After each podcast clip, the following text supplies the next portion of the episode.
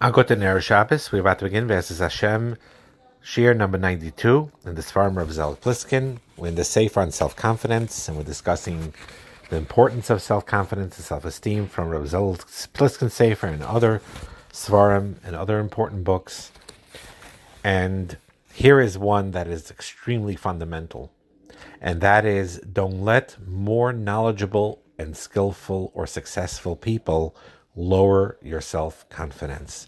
This is such an important part of what plagues people, what haunts people, what gives people a lot of sense of insecurity and creates them to feel down and inferior and make a lot of mistakes and spiral downwards from the fact that they compare themselves to others that are more knowledgeable or skillful or more successful than themselves, which lowers their self-confidence. And we're going to talk today about how to combat that and how to fight that and what is erroneous in that thinking.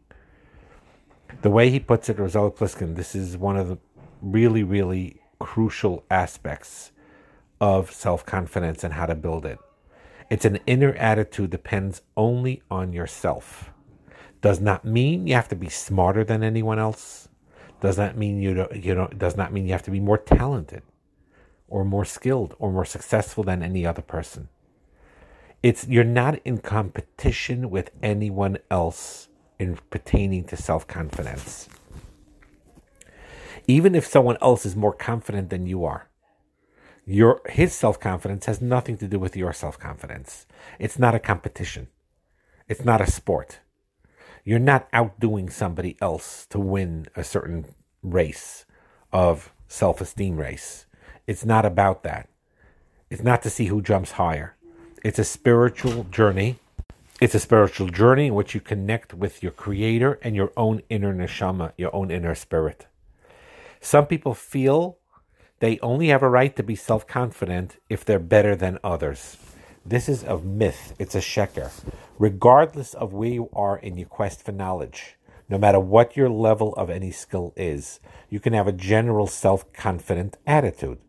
Self-confidence means you're a person of infinite value, and your self-worth is never in question.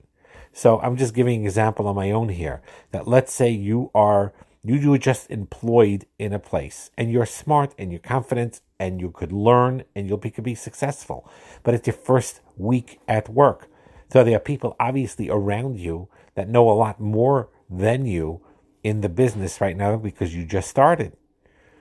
So they are more skilled or more successful right now or more ahead. It should not affect your self-confidence one iota. So they know more than me. Big deal. I know I have that value and I can grow and I can learn. And that's what counts. Your self-confidence is based on your own thoughts, your own feelings. And that is the key. Your thoughts are the root of your feelings and your words and your actions.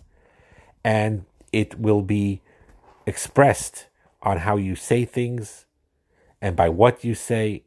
And it'll be a resource to take actions that will enhance your life and the life of others. It's totally independent of what other people think about you or what they think in general or what other people say or what other people do. And many people feel less confident when they're around very confident people who are more knowledgeable than them, who are more skilled than them, or who are more wealthy than them. And it's not because of what the other person can do. It's your own thoughts about it. You have a realistic understanding. Yes, this person may have more money than me, maybe more knowledgeable than me in certain areas. But that doesn't affect my own value, my own self-worth. You needlessly compare yourself to other people. It creates a tremendous amount of agmas nefesh. And kinna, jealousy, is mitzianis adam in our oilam. When Hashem is telling us to remove from ourselves kinna, we always think of it more like, it's an aveira, not to be jealous of others, to stay away from it. Hashem is telling you not to do it, so you listen. Of course it's that. But really, the panemius of it is, it's good for you.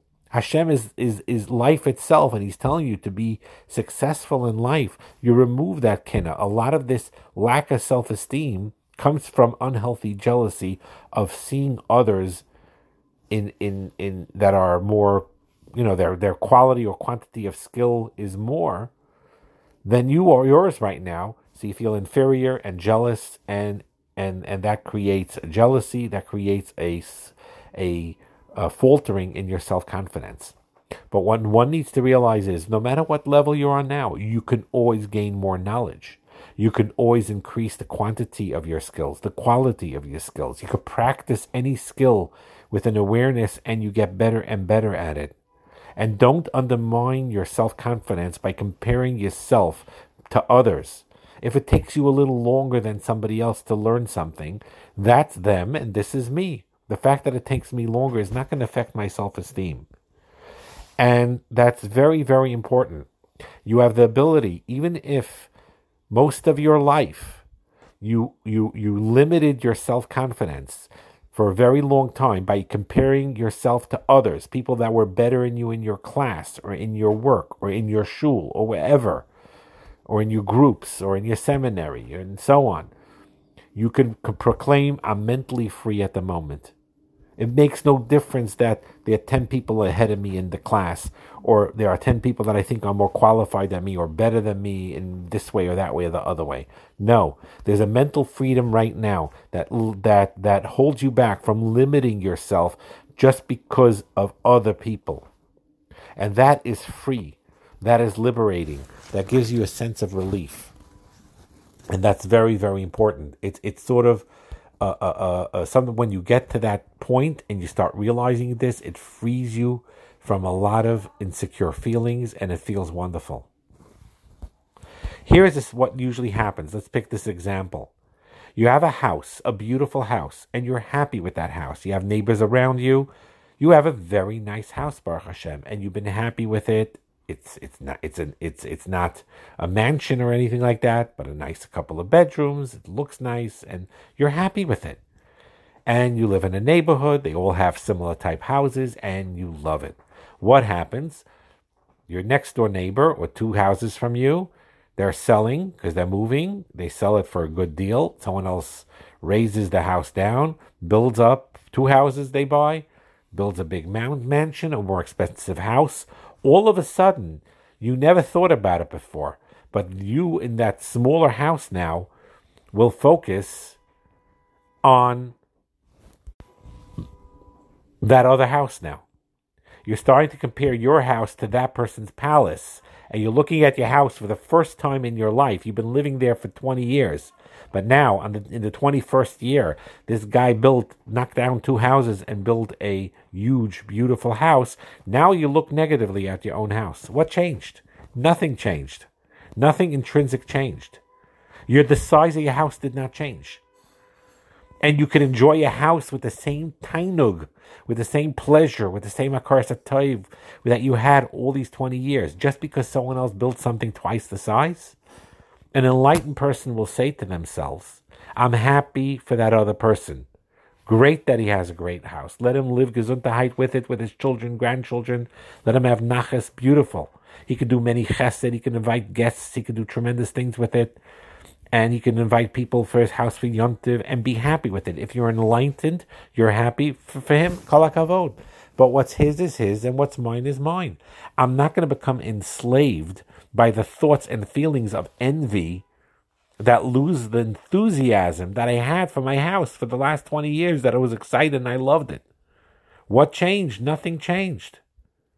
Why should I feel bad that someone outside, someone else outdid me in this subjective race of having a better house, a larger house, more expensive house?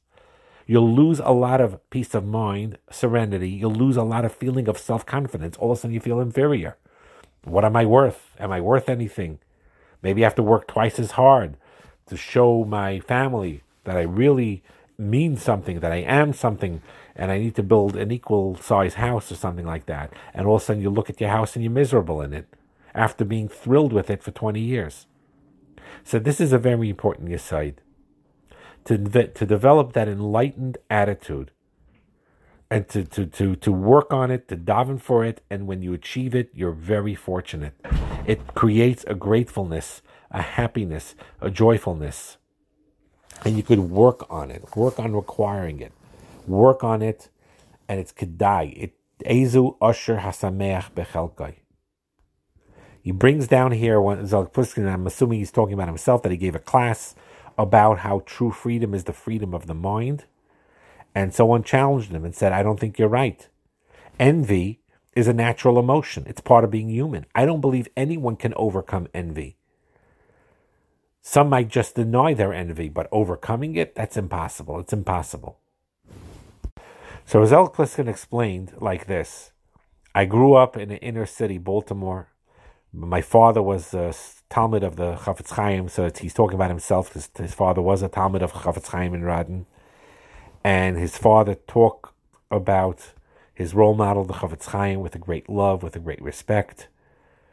And he's and this is a thing Rav Zelig Pliskin says often, and that one of his teachers taught him, that you emulate that person. When you reach for the stars, you may not be able to reach the stars, but at least you won't get your hands stuck in the mud. So you're never going to be perfect. You're saying envy is impossible to overcome. So you won't be perfect.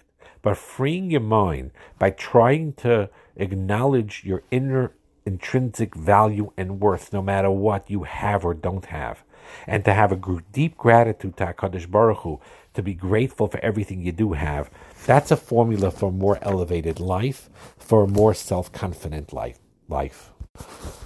Now, for the rest of this year, we're going to go through, we mentioned a few already, we're going to mention a few more, and some are overlapping, of these negative cognitive distortions that you could catch and fight. And again, you take a piece of paper, and on the left-hand side, you write that distorted automatic negative thought. Then what you could do is have a middle column where you could spot what error it is, and then a third column combating that negative thought. Or you could have two columns, the thought that you initially thought and the combat. If you're more proficient at it, you make three columns. Left-hand side, the original negative thought. The middle is, oh, I caught what the distortion was. And then the right side, you correct that distortion. So one of them is all or nothing thinking. Nobody likes me. It's all this, all that. She hates me. It's all or nothing thinking. There's no in-between possibility. In-between possibility means that she doesn't hate me. She may not love me. She may just be just a regular acquaintance of mine. Not necessarily, you just assume that they hate me. Or blaming. It's all my fault that my child is depressed or something like that. That's called blaming. Excessive, unhealthy blaming. Magnification or minimization means you exaggerate a common occurrence or you downplay them to shield your vulnerability. Or, for example, it's a terrible thing that she's mad at me. That's magnification. It's upsetting, but it's not a terrible thing. It's not earth-shattering.